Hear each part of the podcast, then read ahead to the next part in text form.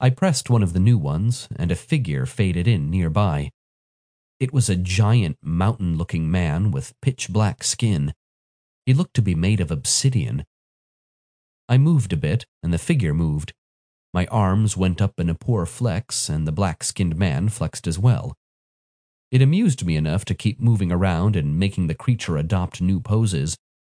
One arm went out, both feet up on tiptoes, the other one behind. I did a bow with both arms out to either side. The large creature mirroring me tried to keep up but stumbled a bit. I glanced at it in suspicion, and the black skinned man pointed toward a floating box nearby. Race, Behemoth. Details Behemoths are larger than most other races in the Alliance.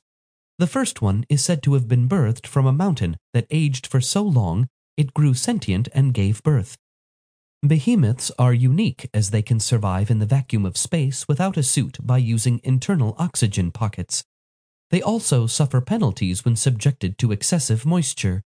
Most are craft oriented and rarely value combat due to slow reactions. They may fumble complex body movements that rely on speed. Sorry, I said after reading that. A wall of pluses and minuses to various skills was below the description. I ignored the plus marks that floated next to the terms for height, weight, and all the extra little statistics. I waved goodbye. My mirror waved back casually. The arrows indicated I had plenty of races to look at. It seemed like this game launched me straight into a character creation system. The next race was a sort of bug creature called Cricket. They looked just human enough to be attractive, but their sides were strangely smooth looking. Having an antenna wouldn't work very well for me at all. I skipped it and moved on.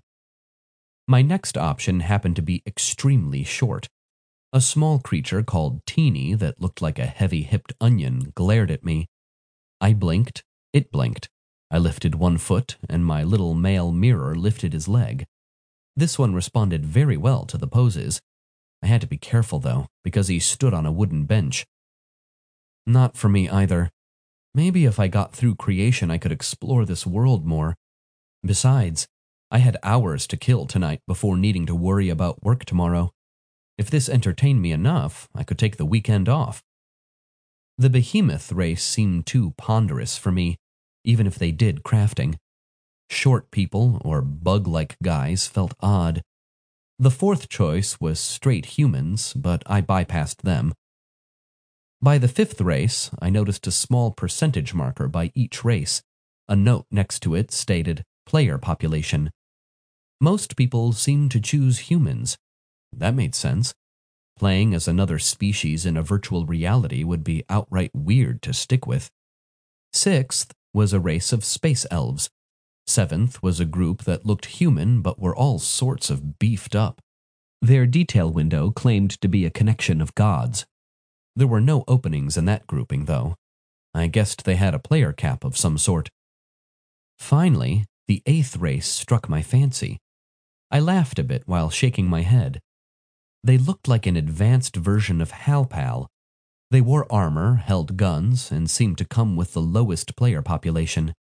After all, who would want to play as the computer race in an outer space game?